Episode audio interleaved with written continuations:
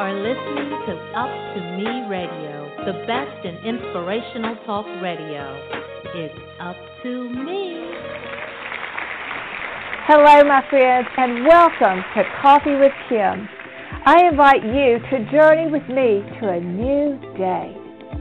I believe God has led you to this moment and this place because He is about to bring purpose and potential to your story. So join thousands of women and men from around the globe who have discovered how powerful their stories become once Christ touches them with His purpose. Don't you long to make this same discovery? Then grab your coffee, scoot in, and join me as we let God's Word reveal how every part of your past has been preparing you for this very moment. Good morning, everyone. We are here with co- for Coffee with Kim. Coffees again are conversations of friends of faith to encourage and equip. Spoiler alert, this is not Miss Kim. I'm a special guest today. Today will be Coffee with Casey. My name is Casey Gomes. I'm very, very happy to be with you here today as a guest host. And today I need your help because I'm going to attempt to do the impossible, and that is to fill Miss Kim's shoes for the next hour with some important conversations about faith and friendship and how we can all do it together. Thank you so much for joining us today. Good morning, or if you're calling in or listening from somewhere else, good afternoon and good evening. Just a little bit about me and why I'm on the air here today. I've joined you a few other times with Miss Kim. I've been on her TV show and radio show a few times. And then probably what we uh, she and I most have enjoyed is over the years I've partnered with her to start Confront and Conquer, which is a men's group and an extension of the Roses and Rainbows ministry, where we have started hosting men and men's groups over the years, and really seen that grow and blossom. It's been a um, tremendous portion of my life and something I've enjoyed greatly. So, with that, she asked me to fill in today and come on the air and talk a little bit more about that and build on those themes. And what we want to talk today about is why men need faith now more than ever. Due to, the, due to the demands on our time, there has never been a more important time for us to build our relationship with God. Our society tells us, particularly as men, that we should be strong and silent with our emotions. But I believe, and we believe, that God wants us to share them with Him and with our loved ones. Today's show, we're going to expand that a little bit more, and we're going to provide some firsthand stories and perspective from other men who talk about this struggle and these challenges and tribulations, but also victories over the years. So I'm very, very fortunate to have three wonderful men joining me today in these conversations.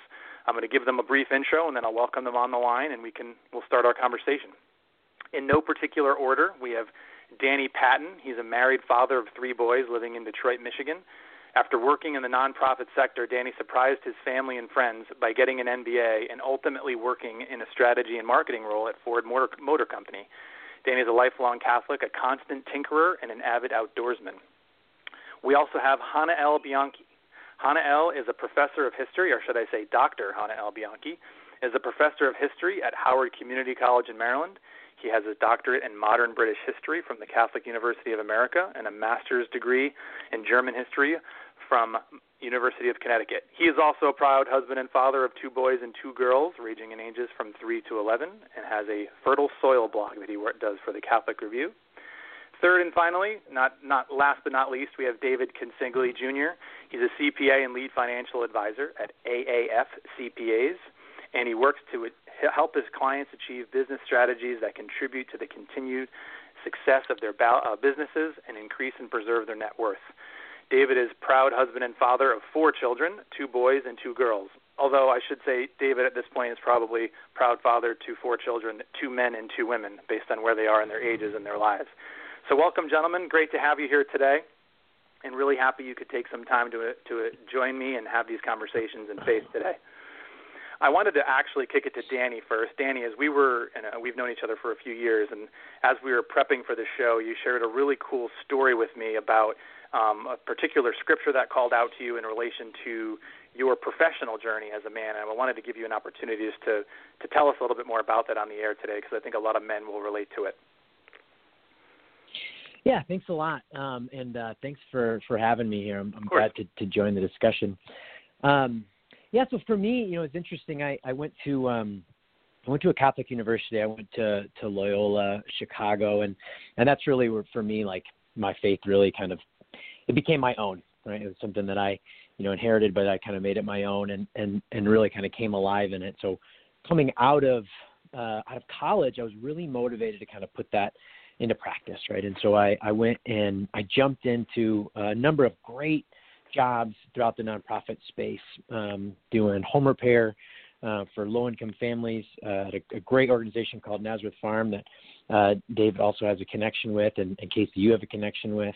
Mm-hmm. Um, you know, it's a Catholic organization. From there, I went and worked for the Jesuit Volunteer Corps, uh, another great kind of very mission oriented uh, organization, and then did some community organizing for a, a, group in Detroit, working with um, you know working on different equity issues uh, in, in Detroit, and, and really loved all of it. Um, but for a number of different reasons, you know, I was feeling called um, to try and get some new skills and kind of pursue a different path. And, and I ended up, uh, as I said in my intro, going and getting an MBA. And it definitely surprised the heck out of a lot of my family and friends who, you know, just never would have seen that path for me. Um, but I was feeling called to it, and I went. I went to the University of Michigan, had a great experience, and ultimately um, uh, started a job at at Ford Motor Company um, here in Detroit and all of it, you know, seemed, you know, was a all the pieces were fitting together, right? Uh, good school, landed a great job, uh, you know, been successful there since. But I I realized that I was struggling even in grad school with this sudden realization that my my identity as a Catholic and as a as a person who you know believed deeply in social justice and, and change was no longer like wrapped up in my my job description, right? So the what do you do, Danny? oh, I work at this place, and suddenly I just got to embody this identity of someone who cares and someone who's committed to impact. And I didn't have that anymore, right? I'm like I, I work, I'm a corporate suit, you know. I'm, I'm working at a, you know, at a, a, a big company, right, doing a strategy job. Yeah. Right? And I struggled with that for a number of years, um, and I was really moved um, by a, a scripture passage, and actually it was the um, if you're Catholic, it was the one of the readings a couple of weeks ago, um, but I'd heard it before, and it's it's the story when um, the brothers are fishing. So uh, James and John, they're out and they're fishing, um, and you know they ultimately see Jesus and they jump out of the boat um, and they swim and they join him. And what struck me about that was this notion that like you know they were doing they were fishing right they were doing a very standard occupation of their time and no one ever would say that it was wrong for them to be fishing. Right? It was an honorable profession. It was something that was providing for their families. Um, and there was nothing wrong with them being fishermen until they looked out and they saw Jesus on the beach. And in that calling, they had the courage to get out of the boat, swim over, and join him. Um, and it actually gave me this great comfort where it said, you know what? Like, it's okay that I'm fishing now, right? Because as I think and I pray, like, I don't feel God calling me to something else other than this. You know, so it's kind of like my my metaphor is I look to the beach and Jesus isn't calling me to anything else, and so it's okay for me to just fish, um, you know, and provide for my family, and and that my identity doesn't have to be my identity as a Catholic, as a believer, doesn't have to be wrapped up in my job, um, and that's okay. So anytime I start to doubt or or question, I, I often turn back to that story and that scripture, and it, and it gives me a lot of mm. comfort. Danny, I love that. Thank you. And I found what I found so intriguing about it is so many of us. I think it's our our jobs and our profession is incredibly important to us as men, and and incredibly important to our development and sense of self worth. And there's nothing wrong with that, right? Like having a profession that we enjoy is fantastic. I think you're unique and fortunate in that initially your profession and your faith were linked, right? And um, mm-hmm. I, I don't think my profession and my faith have ever been linked. I've always had, I, I believe, a strong faith, but it's always been something that I did, you know, in addition to. But your story made me think, gosh, you know, have, have do I need to look for more opportunities to jump out of the boat and swim, swim to shore, you know, swim to Jesus? I think we all, we all think about that. Mm-hmm. You know, can we be linking it together more? You know, or or is this is this the way the way I'm meant to do it? You know, this is this is the you know, I'm, I'm working and enjoying a career that I like, and then what is that link back to faith, and how do I live that every day? You know, really struck me. Um, uh, David and and and um, Hannah L. Any thoughts or reactions based on what Danny was just saying? This is uh, um, Hannah L. And just chime in just a little bit. It, my uh, life experience was a little bit different in that I was always involved in a lot of ministries. Um, so, you know, in college, I was doing a lot of uh, different work, and after college, involved in a lot of young adult ministries. Um, and I met my wife actually at a, um, a book study that we were doing weekly. And after we got married, we were still involved. It's funny, all the single people in the, this different religious group all got married, and uh, the group ended up because everybody you know that was single ended up getting married. And then I had um, kids, and there was a point where maybe about five or six years where we had a lot of young kids and I wasn't involved in any ministry and I felt really guilty about that. Like I should be doing something more. But I think there's different seasons of your life. You know, there's some times in your life where you have a lot of time and energy and you can provide a lot, do a lot of things, maybe have a job that's tied in in, in directly with your faith. But there's other times like my ministry at that time when I had a lot of little kids was raising those little kids and, and helping my wife out. And I didn't have a lot of more time or energy. And only in the last couple of years, um, about four years ago, I got the kids got a little bit older, a little bit we got a little bit more practice at raising kids. Seemed like I had a life again for a couple of years. I was just you know changing diapers, staying late up at night. Um, but I, I I saw and I was like, all right, this is a time where I probably, if you're using this metaphor, I'm in the boat, but I need to jump in and swim and go to the uh, to the shore to follow Jesus um, you started a, a men's group, and we started meeting twice a month. And we've been doing that for the last four or five years. We've got a lot involved with um, the local the local uh, Catholic school, and um, and so there's a lot more more time that I have. And so now I'm in a different season of my life where I've more established in my career. My kids are going to school. I have a little bit more time that I can get more involved in these different ministries. Um, and so you can see, like, all right, and I, and I, and I have a hard time, you know, maybe struggling with guilt, you know, that should I have been doing more in those years when I wasn't? But then you got to look at your life and say, hey, I was my ministry was my kids at that time. I had taken care of my family and my wife and my work, um, but also always aware. I think Casey, as you said, looking and saying, all right, scanning the landscape and saying, is this a time where I need to get more involved, um, have more opportunities, and if God has blessed me with you know um, this time and the and the finances are good, then maybe I can utilize them to get more involved in different um, activities. Yeah, I love that. And um, you just said something great that I wanted um, David to weigh in on the seasons of of our lives in terms of they go. And, and David, respectfully, you're in a little bit different season than the, than the other three of us. You're a little further along. Your kids are you know are are adults at this point. And um, one of the questions I wanted to talk ask you about, and kind of two, a two pronged question, is how have you worked God and faith into your in, into your marriage and your and your and your and your and your children's lives. But then, how have those seasons changed over the years for you? You know, now that now that they're getting older, and and you can look back and see a little bit, you know, a little bit more distance maybe than than the three of us can. Yeah, but I mean, let's say I'm a little more seasoned than than both of you. um, you know, and and yeah, I mean, you know, I was gonna I was gonna comment on on on Danny's story too because, you know, I I think we think that it's one or the other, and it, it, you know it doesn't have to be one or the other you know and you know my background is a, is a lot different and this this kind of translate into the question um that you asked that you know I grew up in a small town where my father was a police officer who had a tremendous amount of faith but it but he struggled going to going to church because he knew everybody's backstory. And you know he knew that the guy giving communion was literally someone that he PC'd last night because he was, you know, driving under the influence. And wow. you know, back then they used to just back then they just used to, you know, take you in and put you in a cell, and then when you sober up, go home. And you know, my kids are the ones that actually, you know, kind of strengthened my my faith. Um, it, it, my kids and my wife. My, first off, my wife. Um, and you know, we we sent them to Catholic schools starting in junior high, and you know what my experience growing up was you know exactly kind of the concept of this show. You know, I, we were all taught to keep our emotions in, and you know, if you talked about faith, you were kind of um you know kind of one of those like holy roller guys that you know were trying to shove down something down someone's throat so you know we never really i grew up not not expressing that and it wasn't until my kids went to catholic school and i met people um you know i coached hockey at the catholic school that that my boys went to and you know guys that were like me, that we would talk about hockey, and before a game we'd say a hail mary, and then Queen of Victory pray for us, and then we'd go, all right, let's go, let's go kick their ass. You know, I mean, it was it was kind of um, you know, it was it was something that I realized that there are people like me that have the same amount of faith, the same amount of faith, and we're willing to talk about it. Um, and then, you know, when I, and the reason I sent our kids to Catholic school was because I, I honestly I thought it'd be a better education.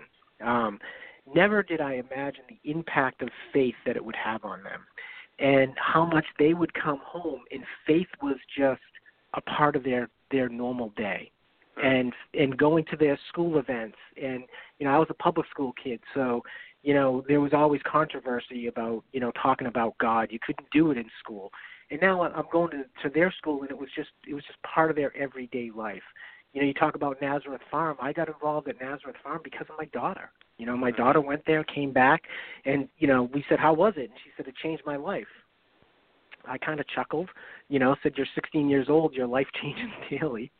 she asked me to go. She asked me to go there. I went, came back. My wife was like, "How was it?" I'm like, uh, "It changed my life," you know, and and and and it was, you know, she was right. It was just, um, and even even our boys, just you know, how much how much it became just part of their lives, which made my faith grow even more, and just really be more comfortable about talking about it more mm-hmm. comfortable about you know um and and especially with the boys because everything's a joke with the boys you know from you know giving uh, giving out communion and you know the, you know they'd call them jesus and you know just joke around about it. But but still you could see that their faith was was part of their everyday life and it wasn't really a big deal to them. Like that was the first generation where in from my experience that it, it they were free to talk about faith and it didn't it wasn't something that you had to think about. They just did yeah you know yeah. and and that was that was reassuring. And you know now that they're now that they're adults i mean my uh, my youngest is is going to be 21 uh in June and you know it's it's it's pretty cool. It's you know you you go from like trying to take care of them and you learn so much from them that you never thought even growing up when they're when they're younger. Yeah i love that. And and that idea of that when it's built when faith is built into the foundation it's just part of who we are and who they are right it's it, it's not a separate thing it's part of the identity altogether which i really love you know and that when when it's built in that way, the seasons don't matter because you're going to stand you're going to stand the test of time, and faith will be there through in and out. My my mom said that to me when I was young, um, and I've told this story to Miss Kim. She said, you know, your relationship with with God is just like in many ways. I mean, it's it's a unique relationship, obviously, because your relationship with God is is is different than everything else in terms of what He does. But she said it is similar to other relationships in that you you get out what you put in, and if you want a relationship with someone that's your friend you can't just be friends or have that relationship when it's convenient. You know, you put the time in all the time because there's going to be a time when you need that faith and you need that foundation. And if you haven't built it, it's not going to be there. You know, so it's that idea of building it into who you are and what we do all the time. I can really relate to that. Um, Hannah L., you and I had a good chuckle, and I wanted you to expand a little bit on this further. This whole, um, uh, and I'm tying it back to faith, which we will in a second, but you know this this balance between the conversations we have in men's groups versus when we go out golfing with the boys and how they can be different sometimes and I wanted you I wanted you to give you wanted to give you the floor to expand on that further because I thought it was very relatable and um, made me laugh when we discussed it. Yeah, it's um it is kind of funny, but uh you know there's something with with guys and talking about faith and um we we kind of addressed this a little bit already, but you know there's this cultural milieu I think where kind of we think uh, uh, women are kind of religious and men aren't, or or women talk about their their emotions and and men don't. Um, so it's very different experiences. I think when you know men get together and women get together, and so I I, I play disc golf um, a lot with a, a group of uh, friends, and they're all Christian. And we'll go out. We'll go out for like two hours. Um, we'll talk the entire time. We'll have a fantastic time. And then I kind of c- come back um, after being out for like two hours with my friends, and my wife will be like, "Oh, hey, how's Mark?" or you know, "How's Pat doing?" And I'm like, "Oh my gosh, I forgot to ask." and we talked the whole time. We talked about politics. We talked about football. We talked about you know our different shots and all that. But you know, we didn't actually sit down and be like, you know, how's your marriage? And it, almost sounds awkward saying that. Like if you're the guy that you know in the middle, you know, you walk into the next you know tee box and you know somebody says, so hey, how's your prayer life or something? Everybody be like, oh my gosh, who's this Jesus kind of freak? You know, like, you know, we're all religious, you know, but we don't want to talk about it too much. And I've, you know, I've done this men's ministry for the last couple of years, and I don't know, this has been kind of the same experience too with Casey. It's kind of hard to get guys started because I'll I'll have a barbecue or you know a poker night, and you know the floodgates open. You know, I've got 50 guys, and then I'm like, hey, let's you know, you know, talk about um, you know something spiritual or do a, a Bible study, and it's like I really have to I have to call people or text them and be like, you know, are you coming? Because you know it's, it's kind of crickets. There's only a couple guys, but it's funny once once they do start opening up. I've had these um, crazy powerful experiences um, in these small groups mm-hmm. um, that we've had, and it's just amazing um, the transformation um, that I've seen and mm-hmm. how appreciative. And after we do have a good conversation, whether it's about a relationship with God or it's about our, our marriage or our family life, everybody's like, that was really good, you know? Mm-hmm. But it's we're so reluctant. We're we're fighting this this cultural milieu, especially with older men, um, that you don't talk about this stuff um, out and open. And it's good to hear that maybe the younger generation they're more open about it. Um, mm-hmm. that that'd be positive. And that's something I'm trying to instill in my boys um, that it's okay to talk about things with me. But even I just almost you know, there's a difference between boys and girls. I just see this with my my sons and daughters. Like my daughters will definitely come up to me and talk about how they're feeling much more than my sons, and I have to kind of like pry it open with my my sons. And so um, it's definitely uh, a trend, and it's something that we need because it's it's too difficult to be a good Christian today by yourself. You need your brothers. You need that fraternity. Mm-hmm.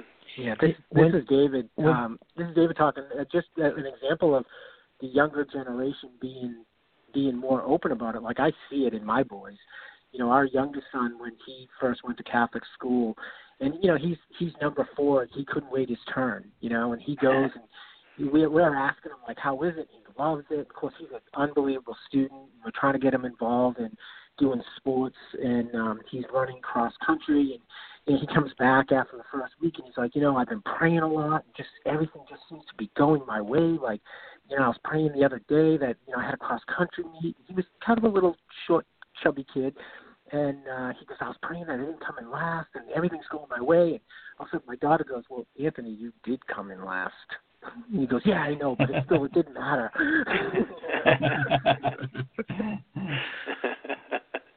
yeah, and I what I found interesting too about when Hannah and I have this conversation, and I, if Miss Kim's listening, I know she's probably shaking her head because we experience the exact same dynamic in our men's groups, right? It's and and Miss Kim um, in her in her books and her curriculum for those of you out there listening, I know many of you have experienced or read it firsthand, talks a lot about the brown paper bag, right? That the brown paper bag is this little nondescript thing that we hide our burdens and our challenges and our fears in.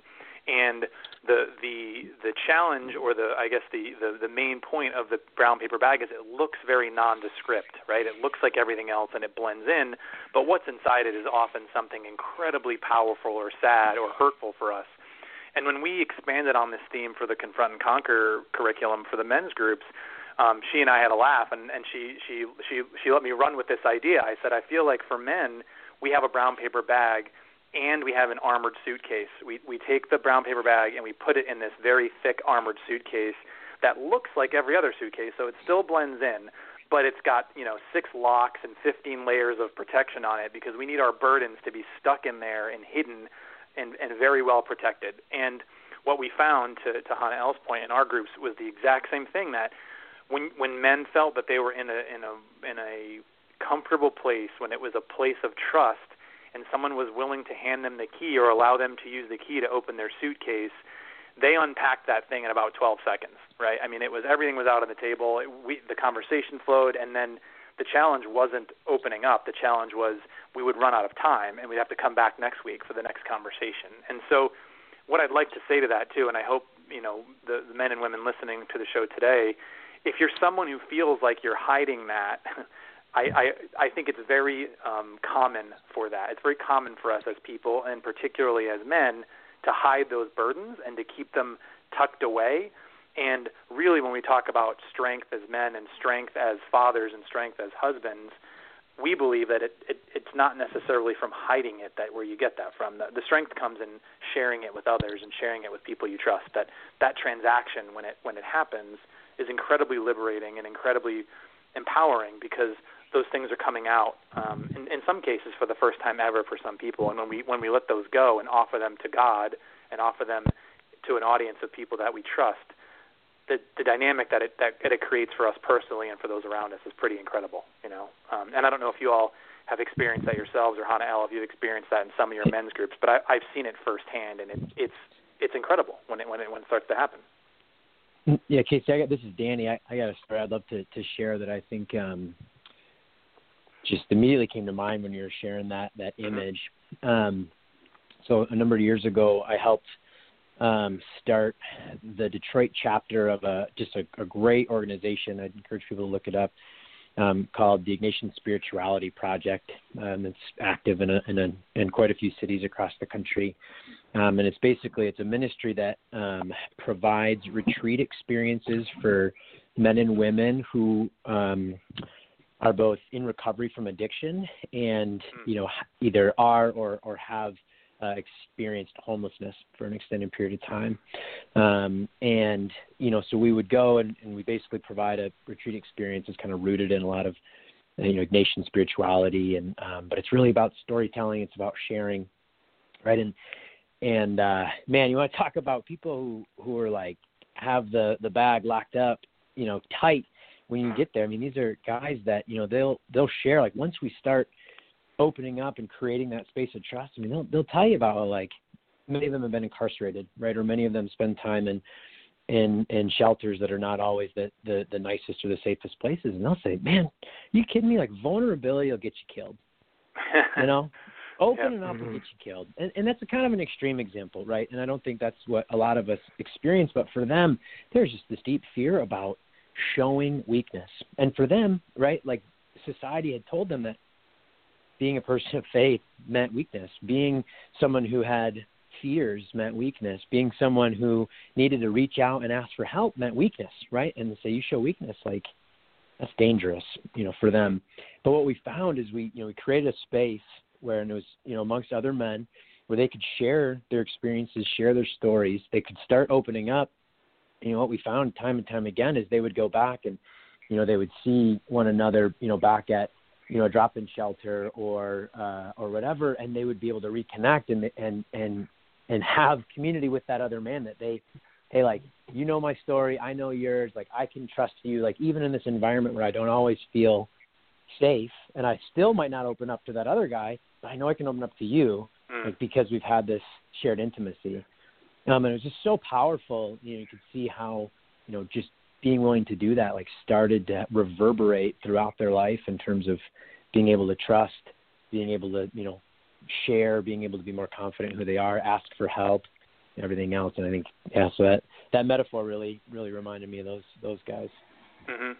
Yeah, and what we what we found as as we had these conversations is um the, those sources of why we need to hide things um, while the theme is similar, they're often different sources that that create it. You know, and there's different pressures in our life that um, that have forced us as men and as people to feel like we have to do that in the first place. And again, I want to make sure I, I I say this to the folks listening. It's we all feel like we're in this walk together and that we're trying to work through this. And if you're someone that's struggling with that or had these thoughts, it's very very common. I think all four of us all on the line here today would agree that we we feel that pressure and have experienced that as well. You know, and so um, it's really important to, to dive in when, when you get the chance.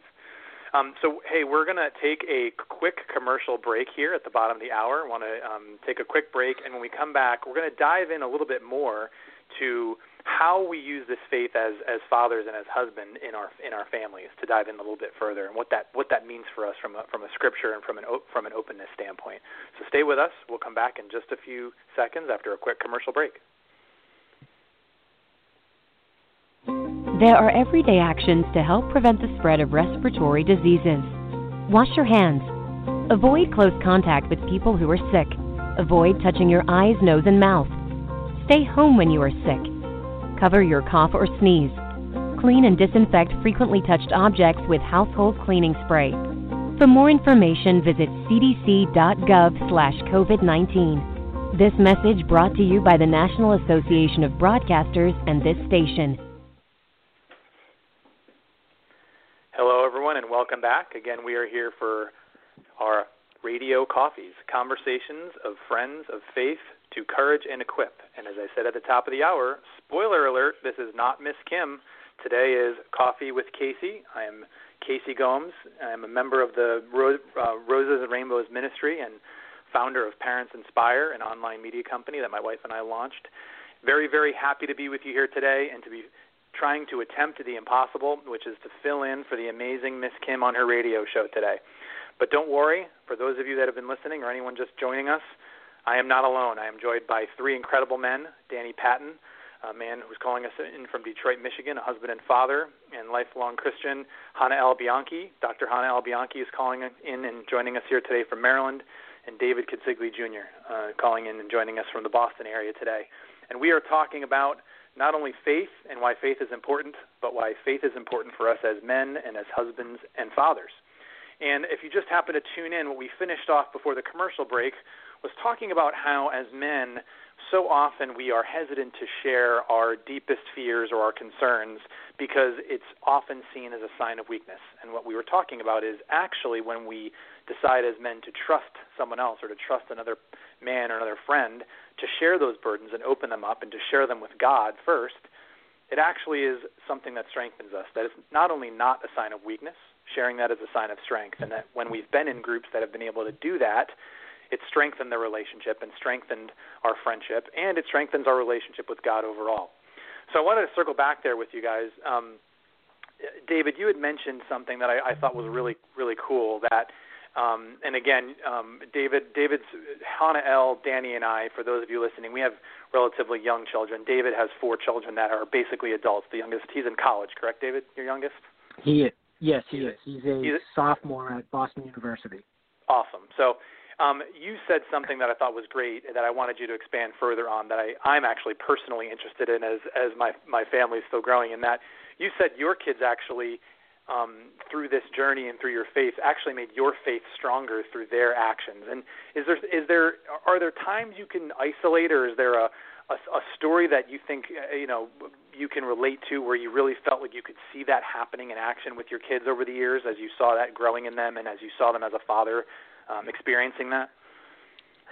Yeah, I think there's, um, and like I said before, it, it's it's the best way to describe it is it's more matter of factly for them. You know what I mean? Like it just they're they're just in certain instances that pop up where you you know uh, so many times where you know my my oldest son is in junior high and middle school and you know it's a 45 minute drive from where we live to where he goes to school he actually goes to school in in the city of boston and we're about mm-hmm. 45 minutes away and he's in a carpool and you know he's he's late and he, he says i need my blazer today and i can't find it at the last minute and i'm yelling at him like if you miss this if I have to drive you in, I'm going to kill you. You know, you know what's going on, and you know, what, and, and what do you need the stupid blazer for, anyways? And he's like, well, I'm doing a reading at mass today. and I'm like, oh, okay. or, uh, yeah, so you know, just like Father of the Year, you know what I mean? And and, and you know, there's we're we're at my my grandmother's funeral. You know, fast forward, he's a senior in high school, and we're at my grandmother's funeral, and you know, Monsignor Moran says, "Oh, you know, if, if anyone's a Eucharistic minister, you know, can you please come up and you know and and help with with communion?" So my son David stands up. He's sitting next to me, and I'm like, and he's the type of kid that would just go do it anyways, even though if he wasn't, you yeah. know. And I'm like, David, you can't do that. And he's like, Dad, I'm a Eucharistic minister. And I'm like, since when? And he's like, since seventh grade. you know, so so just those just those things, um, you know, in those special moments where they just don't even think about it. They just they just do it and and yeah. you know it, it was always it was always pretty cool to sit back and hey look you know here's the deal it's it, it just even as father your kids are our kids are way smarter than we are i mean you know by the time they're by the Amen. time they're ten they think by the time they're 10, they think they know more than we do. By the time they're 15, they definitely know more than we do. and you know, the challenge is to make sure that they they you know we don't think that that they do. Um, and you know, we often uh, look, I'm I'm the guy that when I was growing up, I had to go to summer school for CCD. You know, I mean, I yep. just I, I I can't I can't you know I can't reel off scripture probably like you guys can, but you know, I I ask my kids, you know, what okay, what does this mean? You know, what does that mean? And they you know and they and they have no problem talking about it. Yeah, I love that. I've experienced that with my kids as well. Um, my my wife Raymond and I joke that I feel like I grew up with a, a lifelong faith and a lifelong commitment to my faith, but I feel like they know more than I do. It's totally right. I mean, I, I remember helping them. Um, we've done Bible readings and studies, and and even some of the the things they did in school, and um, they they forget more than I know about some of that, and it, it is eye opening because it makes you say as a parent, well, geez, if I'm supposed to be teaching this stuff, I better I better get my nose back in the Bible a little bit, or get my, my myself back in the words so that I can do this a little bit more effectively. Danny, I, I also think I think we teach them a lot too. Yeah. Um, you know, I I know just just by example, and I think we teach them a lot too by by the mistakes we make. yes. You know, and and, Yeah, and it both. makes us it it puts us it puts us on a on a human level with them where they don't think that we think we know everything. Yes. Yeah, well said. Right. They can see that. They learn by what we do much more directly. um, Dana, Danny, and Hannah L. Anything to add from you? How are you, how do you find that faith formation and conversations go with your families? Is it is it similar? I know we've we're we're a bit younger, but what what are some of the things that you've seen as you work that into your experience?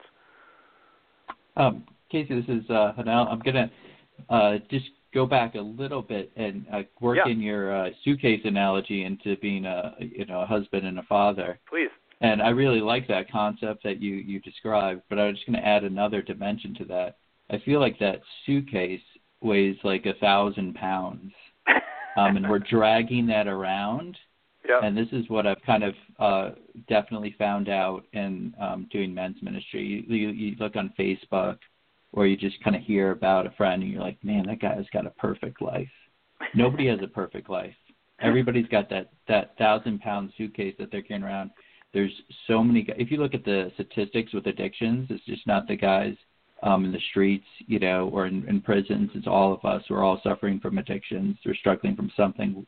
You know, I look at myself and my how much how many hours I spend on my cell phone, and you know, and we're we're carrying these um, these thousand pound like suitcase, and um, I've been a part of a program that kind of looks use at uh, the the Book of Exodus, um, God freeing the slaves um, in Egypt, and uses those readings to inspire how you can kind of release those bonds, those those Mm. heavy um, things that you're carrying around. And it, it, you can't be um, a good husband or a good father until you do that, because Mm. if you're dragging all this stuff around, um, it doesn't it doesn't free you up for the, the you know the joy and the opportunity and the time to to spend with your family and kids. So just kind of there's so many men in bondage, um, and I think these groups that have participated in, in particularly this one that uses the Book of Exodus has been really effective in freeing this men, and then being there, present um, with your with your um, with your wife and your kids. And I think um, I you know I love having my kids grow up and learn about the faith. And my oldest son, who Casey you know very well, is a huge reader. Yes. and you know he he just reads sons. a ton. Oh my gosh! And so he's just like I'm a history professor, but he's always got. I'm like, stop telling me about like history because you're annoying me. Because like, did you know this? Did you know that? Did you know? and it's kind of interesting because like you know sometimes we're like, okay, it's Sunday, we should do something. Like if I didn't have kids, maybe I'd just you know be watching football all day or something. Like hey, maybe we should um spend some time on Sunday reading the Bible, talking about prayer. Um, so it kind of forces, I think, instructing our kids, it's for them, but I'm learning a lot um, as well. And so it's, we're kind of, it's, um, something that we're going on as a journey together as a group rather than individually. Um, and again, they'll, um, you know, just a small shift in the new year as I've, I've restarted this program in January. So, you know, rather than picking up my cell phone in the morning, I've been, you know, picking up the Bible in the morning and reading it. And it's been bringing me so much more joy. Imagine instead of reading the news, reading politics, reading the Bible for the first, you know, half an hour in the morning. And uh, the kids will come down for breakfast and they'll see me kind of in the corner with the Bible open. And that's a lesson, you know, that's a huge lesson. um, and they're like, wow, okay. That, and instead of imagine me um, having my cell phone in my nose, um, what is that telling them uh, about you know my priorities? So um, I feel like there's um, you know you, you have a, a lot of responsibility, um, and it's a back and forth. And I think um, you can you can use this this process to both grow from it, right? Where the effort that you're putting in to increase your spiritual life and grow closer to God, it, it carries over to the kids, and it can be this relationship where it's back and forth, and you're helping each other out. I love that, and a, a shameless um, self promotion here. Um, Hannah L's son Jonathan is a close friend of my son Bailey. They're they're best friends. They met in elementary school, and um, JB has written a written a book already, and um, he he wrote a, a dedication in it to my son, which was very very nice. And we all uh, I think simultaneously lost it and started crying at the same time when that happened. oh, wow. so really cool. They're they both they have a true friendship, but to to Hannah L's point, it's a um, they love books and reading, and they've they've had that since minute one with one another. It was really cool. Um, to me, it's like, oh, go ahead. Yeah. Yeah, just uh, you know what I'm just like hearing from both of those. This is Danny, by the way. Um, is just like to to not forget or give ourselves credit for just like the example. You know, like you know, David, you're sharing about how like your kids surprised you, like, oh, I've been I've been doing this. Like I I, I this has been important to me for a long time or you know casey sharing like wow these kids they really picked up on a lot.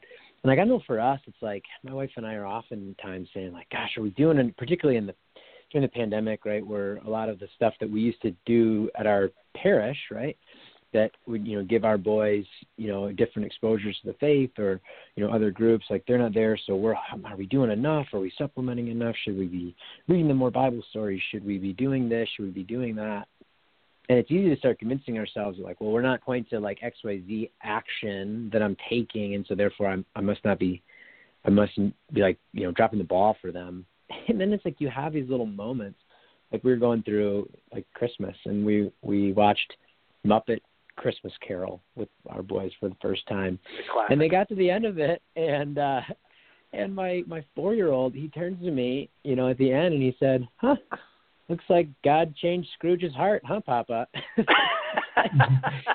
know, and it's like you have that moment, and you're like, oh man, like something is is sticking, right? Something right. Is, is there, and like I don't, I never taught them that. I never did a comparison of you know, a Christmas Carol and and redemptive theology. You know, it's just like it's there, and and and I think it's like we, I don't know, at least for me, right? It's like it can be easy to convince yourself that like sharing your faith requires a certain vernacular, a, a certain, you know, uh, vocabulary, a persona, and like when you're doing it, you sound a certain way, and it sounds very eloquent and and and very, you know, like holy. But like, you know, for me, like if we let go of some of that and just like let it let it emanate from just who we are, like people around us do pick up on it, and like our kids especially because they see us so much. Um, so like I think it's you know I want to find more spaces to be more explicit you know with my kids, but I just find encouragement you know that they are sponges in everything, including you know absorbing how we view God. Yeah.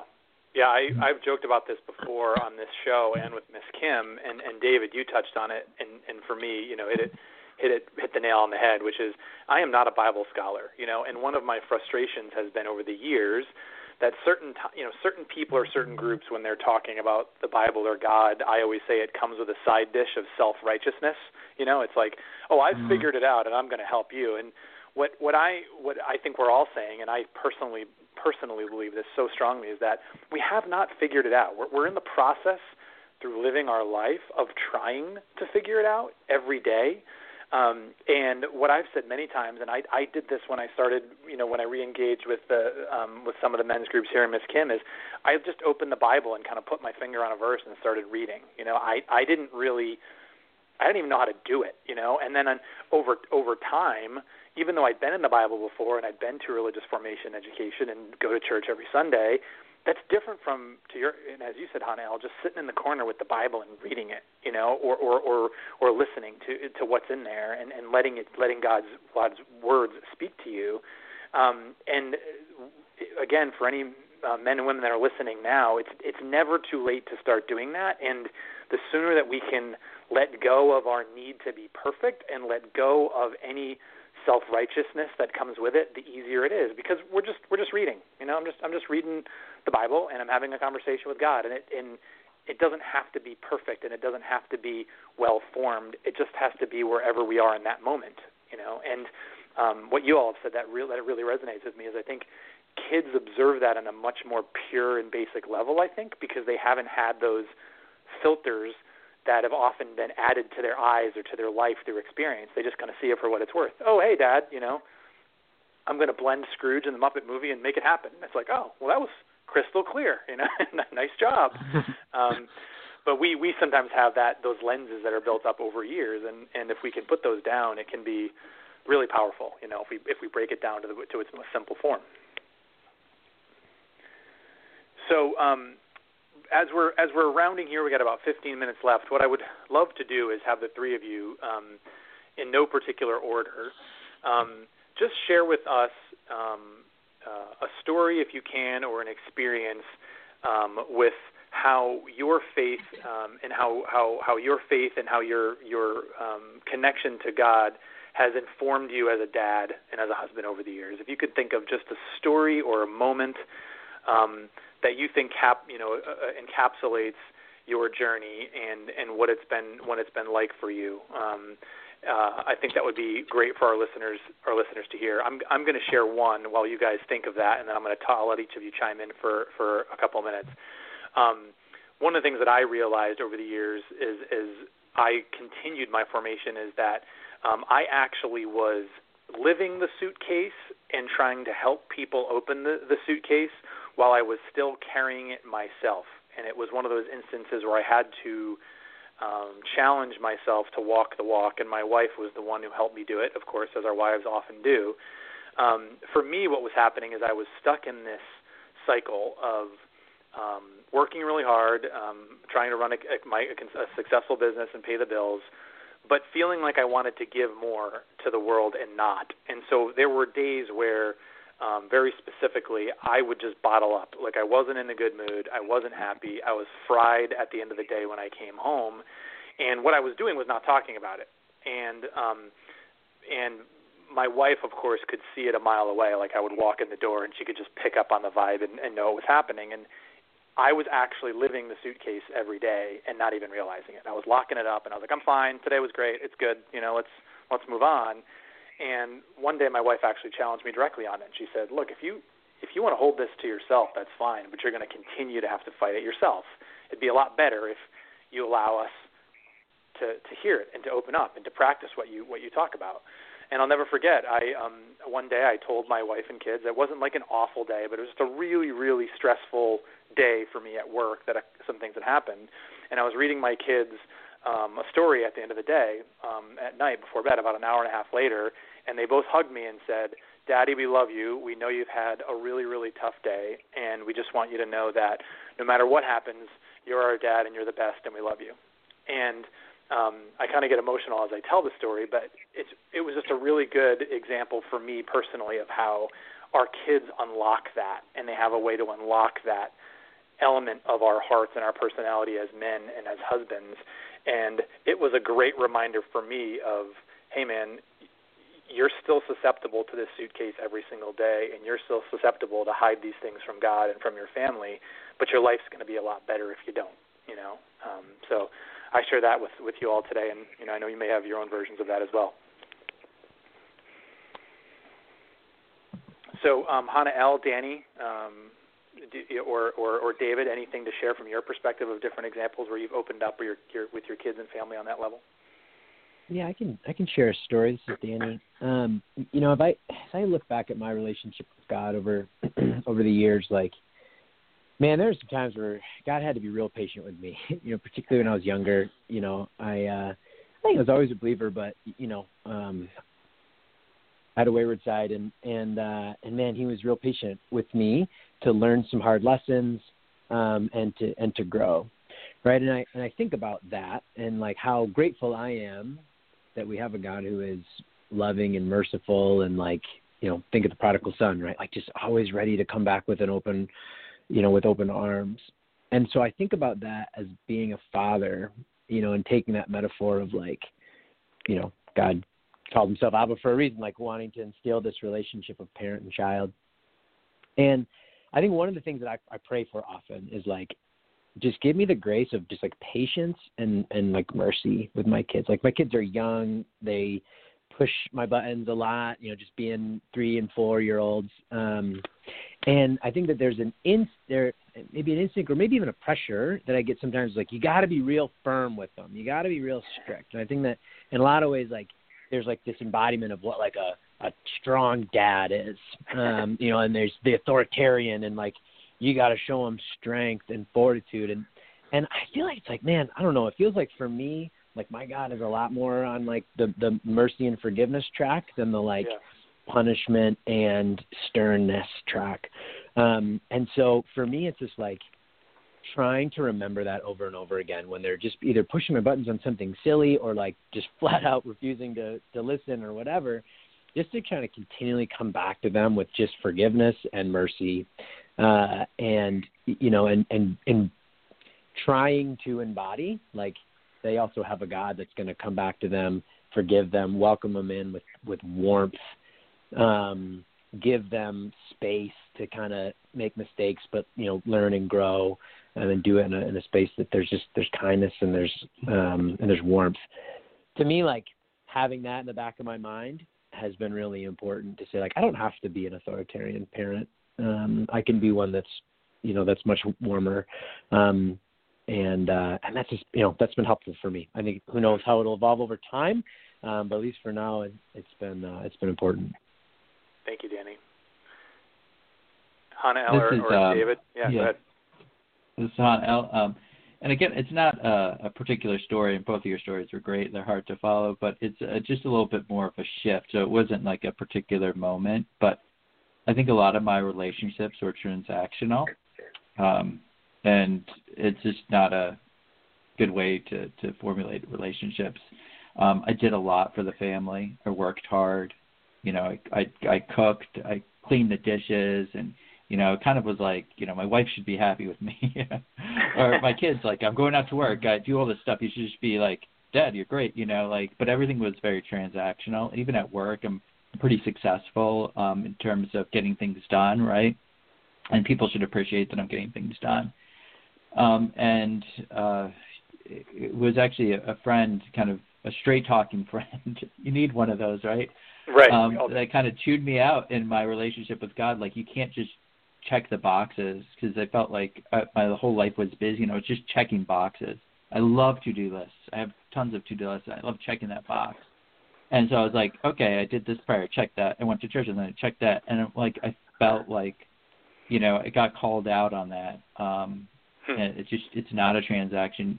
Um, you need a different type of relationship. Um, and my friend called me out kind of in my um, my religious uh, relationship. Um, but it, you know, you know, that praying isn't just saying these words, but like forming a relationship. And and then that was um, you know, very first meeting of uh, the men's group, and this this individual has become a very close friend of mine, and he'll just chew me out in my uh, text messages. You know, if I'm if I'm not, uh, you know, if I'm messing up, and uh, and uh, and you know, and I he, he uh, once you transform that relationship with God, it's also going to transform with your wife and your kids. And you know, sometimes it's less important to to like get the house all clean than like spending time and playing a game with your with your kids. Um and just you know being with them and, and not worrying about getting everything done. Um and so that's really like especially with the little kids you feel like you're constantly like trying to get things done and get things here and there. And sometimes you just need to like throw out the schedule, sit down and be with them and play a game and play a little Paw Patrol with them for like an hour. and uh and they'll love that and they'll love that and that's when you get, you know, the uh the hugs and and, and the love and the affection. Um and so that's kind of where where where I've seen the transition in the last 2 years and and and just, you know, and then the COVID's actually been a blessing in that respect that it's really strengthened our bond as a family and spending this, those hours playing with the kids that I would have never gotten a chance to if I was constantly at work. Mm, I love it. We have a few minutes left, David, but I want to give you a chance to chime in as well. Yeah, um, and just a couple things. Like, are, are you do you do what I do? Do you actually do something and it's not on your to-do list and then write it on your to-do list just so you can check it just off? so you can I check do it that. off. I do, I do that. hundred percent. Yeah, I love and- my to-do list, my Google Sheet, oh, uh, my Google Files. Oh yes. well, and and you know, as far as COVID, you know, I, I my wife and I, you know, count our blessings every day. Um, we have no idea how we would ever do it. I give you guys such um, kudos for having little kids during this tough time. Um, it it has been a blessing for us because our two youngest kids were home. You know, you know when when when they're twenty something years old, they don't want to be home and you know they were they were home so we we really got to spend a lot of adult time with our kids um i i think my transition not a specific story um but you know one time i'm driving down the down the cape to play golf with my father who had, you know, who's a retired police officer has seen things that i you know I I would never wish on my worst worst enemy, and you know he he's not college educated. He's you know he was he was a police officer his whole life, and he was say, saying to me how you know I was so much smarter than he was because I went to college, but he had this street sense and you know had this deep faith in God and you know and I and I remember saying to him like, Dad, college taught me how to be an accountant, not not um you know not how to be a man. You know what I mean? And and I've learned things from you, both good and bad, quite frankly. You know, I like to bust them too. Um on on you know on how to be the person that I am. And I think that since that time I was never really afraid to be, you know, just to be yourself in in front of your children and and and your wife and that you don't need to be the only teacher in their life because you're not going to be. And you know, you can, you know, just the way you act and and you know, the way you go about yourself and you know, if you want to talk freely about faith in front of them, you do that. I mean, we you know, we ever since the whole family started going to Nazareth Farm, we've been listening to like Christian music, you know. And you know, every now and then, my youngest son will be like, "Dad, what's your?" We call them Jesus jams. Dad, what's your favorite Jesus jam? You know, and we have conversations about. Well, it depends. If it's something like, you know, if I think of something sad, then it's, you know, Lord, I need you. If it's, you know, I'm just thinking about love, then it's love never fails. You know, but those are those are probably two of my favorite. And you know, we have those conversations, and um, you know, and I think it's it's it, I I can tell you this. I know it's hectic hectic with the little kids, and it's a great time. It only gets better as they get older, and having adult conversations with them are are, are you know even the whole family with my wife and, and kids, and my wife and I talk all the time about the conversations we have with our kids, um, and it's really it's really neat. They become your best friends. Yeah, I love it. Well, hey, um, Danny, Hannah L, and David, thank you so much for joining us today. I really appreciate you coming in and sharing your insight with us, um, and well, continuing to share your insight with me. I've known you for a while, but thanks for sharing your insight and your your experience with those of us that have been on the line and those folks that could join us today on the radio. Just as a reminder, again, today was coffee with Casey. I tried to do what I what I could to fill in for the amazing Miss Kim today. Thank you for joining us. And just want to, as we as we get ready to close the show, just for anyone listening out out there, start it, you know, end the show where we started with, you know, now is a time I think more than ever, and hopefully our guest illustrated that today, where we need faith, and we have incredible demands on our time. We have incredible demands on our family's time and lots of different invasions that come in in any number of ways. Um, but this time in, in, in our lives and this time in the world is a place where I feel like we can start that walk with God at any time, and it's it's always necessary and helpful now more than ever. And if there's anything I hope we can leave you with today, and hopefully the, the the four of us men left you with today, if you're listening, is that it doesn't have to be perfect. None of us are. Um, it doesn't have to be met with um, feeling like you you have to become some Bible scholar or be able to to walk with perfection. It's about being who you are in the moment and who we all are in the moment, good, bad, right, wrong, and different, and starting that journey. Um, we've all had, I think the four of us would would agree, an incredible experience both as husbands and as fathers over the years, and have not only had the chance to step forward and take the lead um, as dads and as husbands and as professionals, but also learning and taking, um, you know, having to follow our children or our wives and the lessons that they teach us. So there's never there's never been a better time to step forward. Um, there's never been a better opportunity for all of us to to dive in and to have those conversations. And if you're feeling like you're someone, particularly as a man, where you don't want to offer that up or there is a there is a hesitancy to share those burdens and those stressors, you are not alone. We all have felt that today and in any, different part of our lives, and it's an important thing to share and offer out um, as we grow and learn. Um, very, very happy to have the opportunity to, to chat with you all today and to, to be on the show. And I hope that no matter where you are um, in your life or in the world, that if you want to connect with us at any time, we're more than happy to do that at Roses and Rainbows Ministry or throughout many of the, the different groups that we have here. Um, again, my name is Casey Gomes. Very happy to join you today, and very happy to take some time over um, this morning to, to share in that faith. Hopefully, you all got something out of it, and we can continue to grow together. Until next time, thanks so much. Have a wonderful day. To learn more about Kim's books, teaching materials, or to invite Kim to speak at your event, please visit kimcrabill.com.